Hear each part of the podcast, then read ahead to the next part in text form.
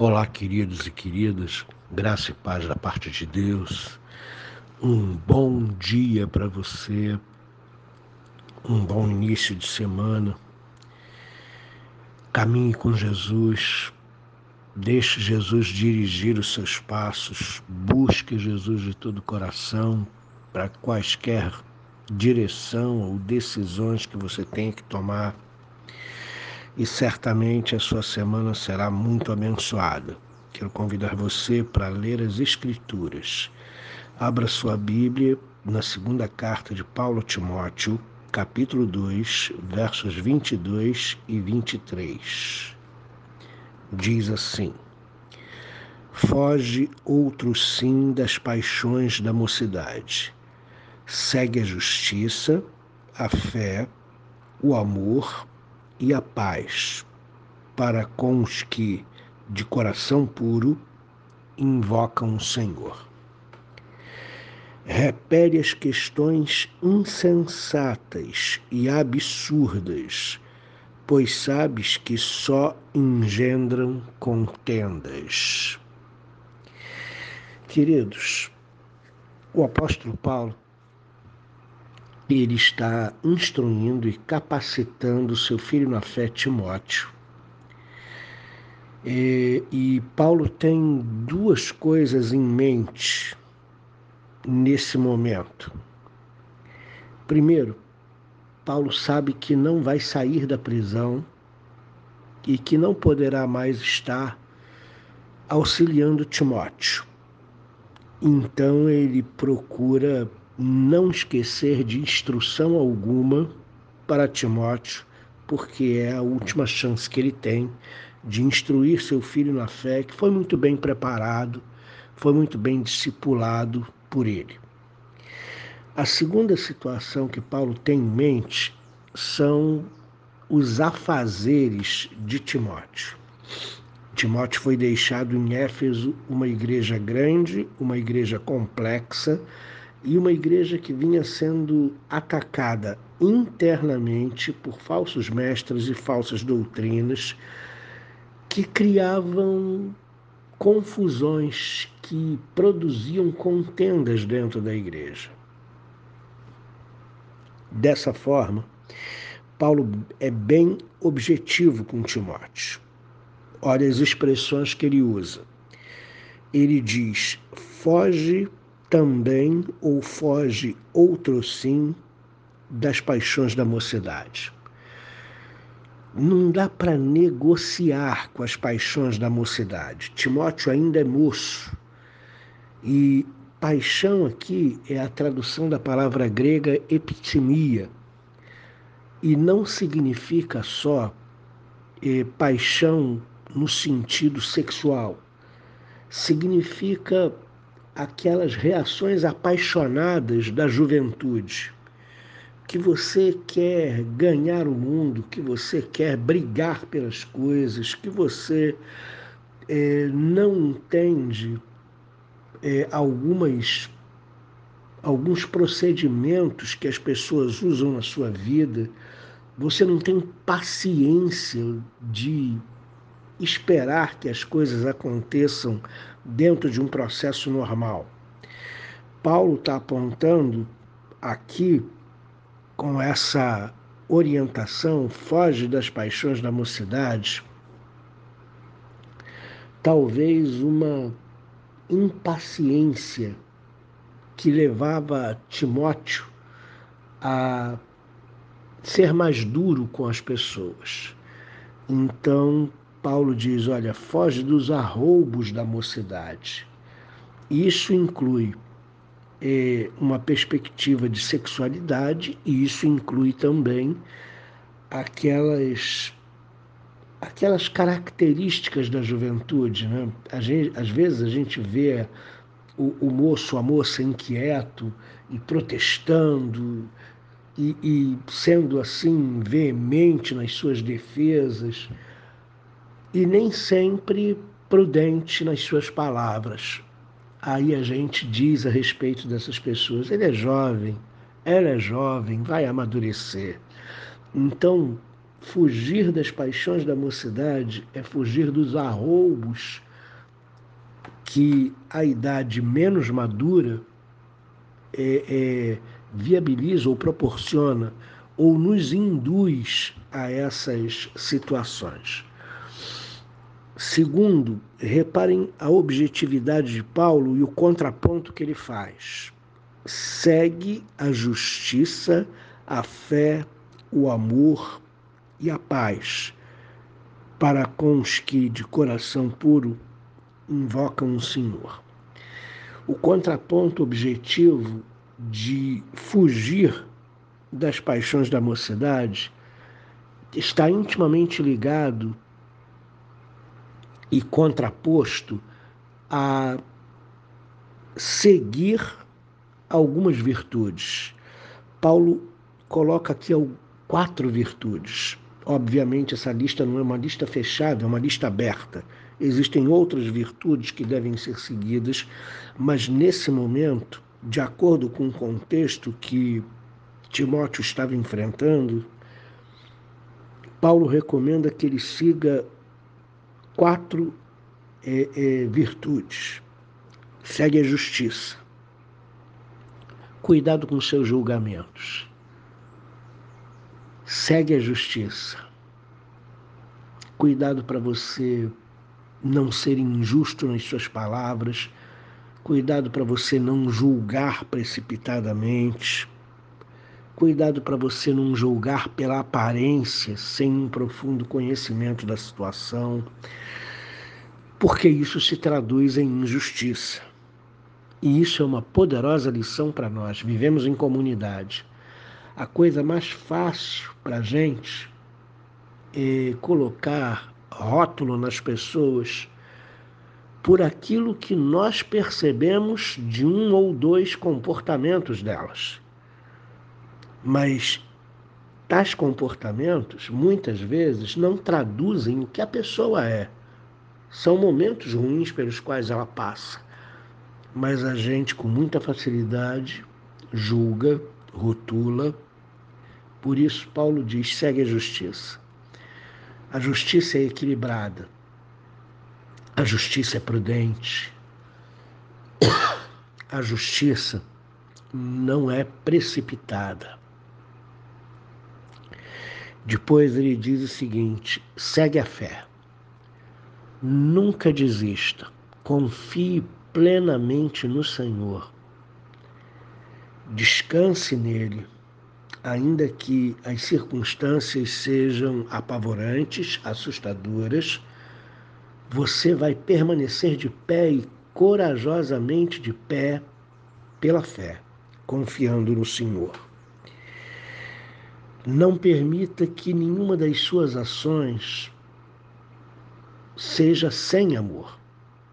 Lembrando da própria palavra do apóstolo Paulo, que se não tiver amor, quaisquer atitudes nossas, mesmo, mesmo que sejam é, é, muito, muito boas, elas não têm sentido se a motivação não for o amor segue o amor.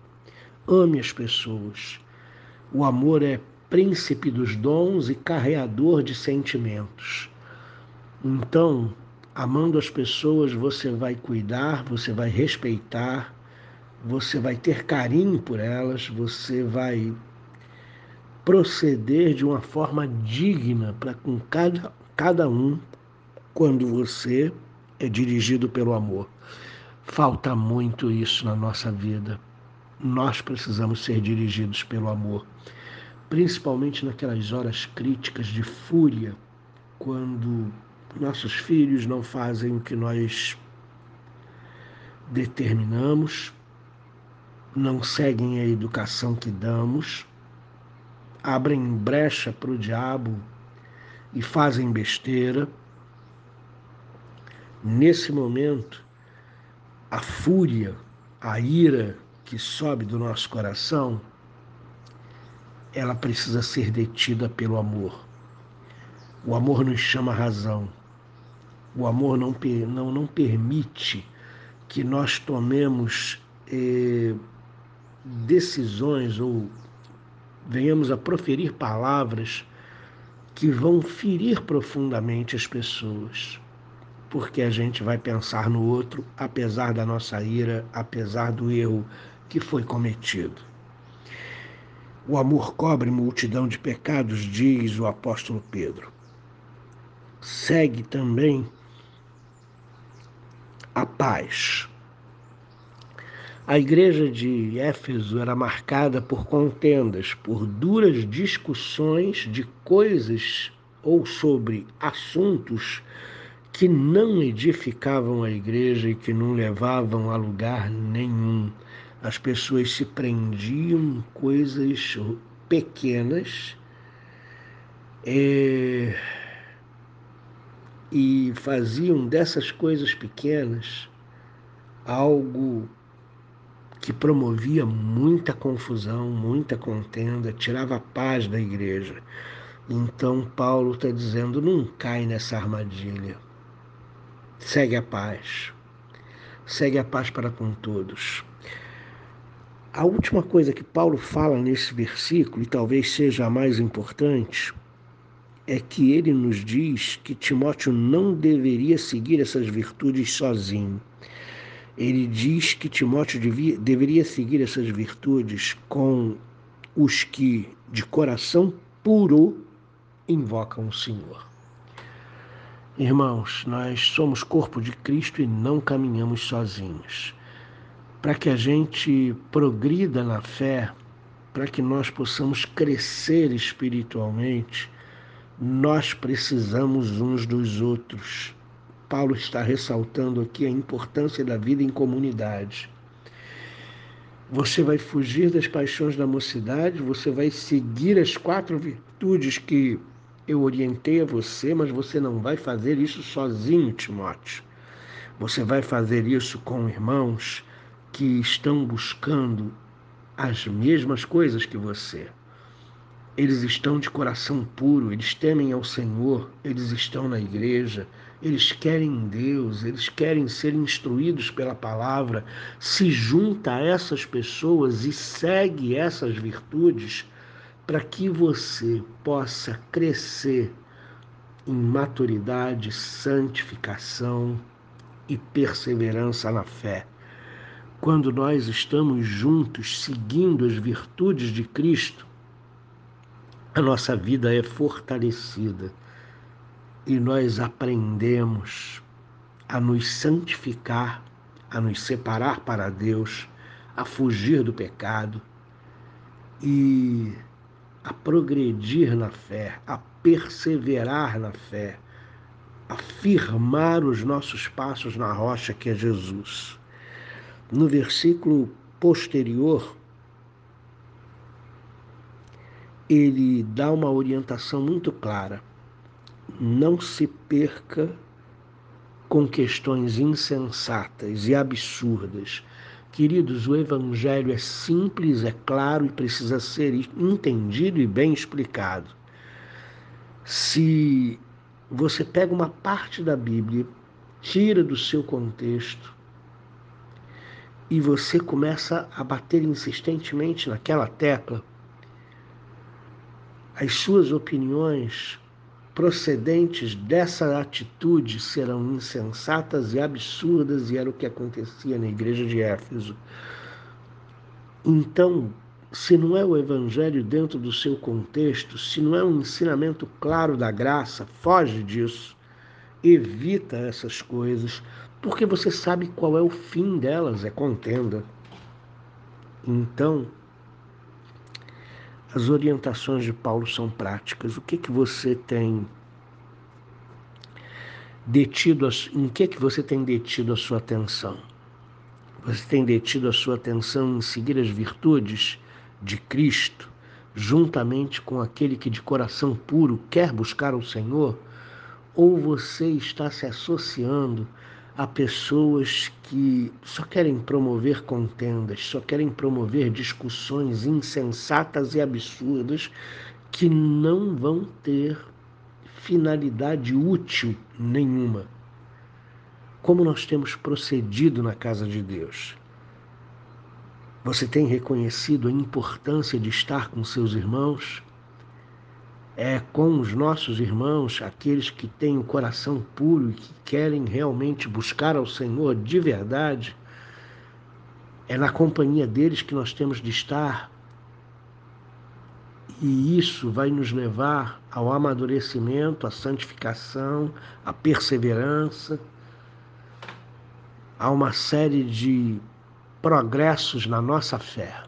Que Deus abençoe você nesse início de semana que você possa fugir das paixões que nós temos na nossa carne, que você possa fugir dos oferecimentos desse mundo e que você possa seguir com muita firmeza e clareza as virtudes de Cristo, a justiça, o amor, a paz e todas as outras coisas que a Escritura nos mostra que você seja uma pessoa justa, de fé, cuja vida seja regida pelo amor e que você busque a paz em todos os momentos. Deus abençoe sua vida.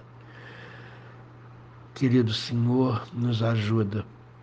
Nos ajuda a fugir das paixões da carne, nos ajuda a fugir dos oferecimentos desse mundo, das propostas indecentes desse mundo e nos ajuda a seguir as virtudes de Cristo.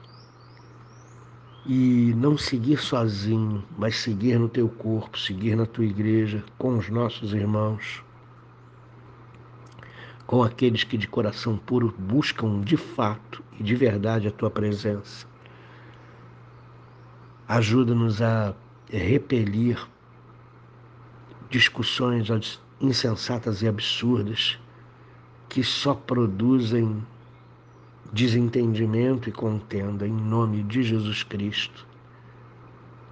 Que nós possamos nos santificar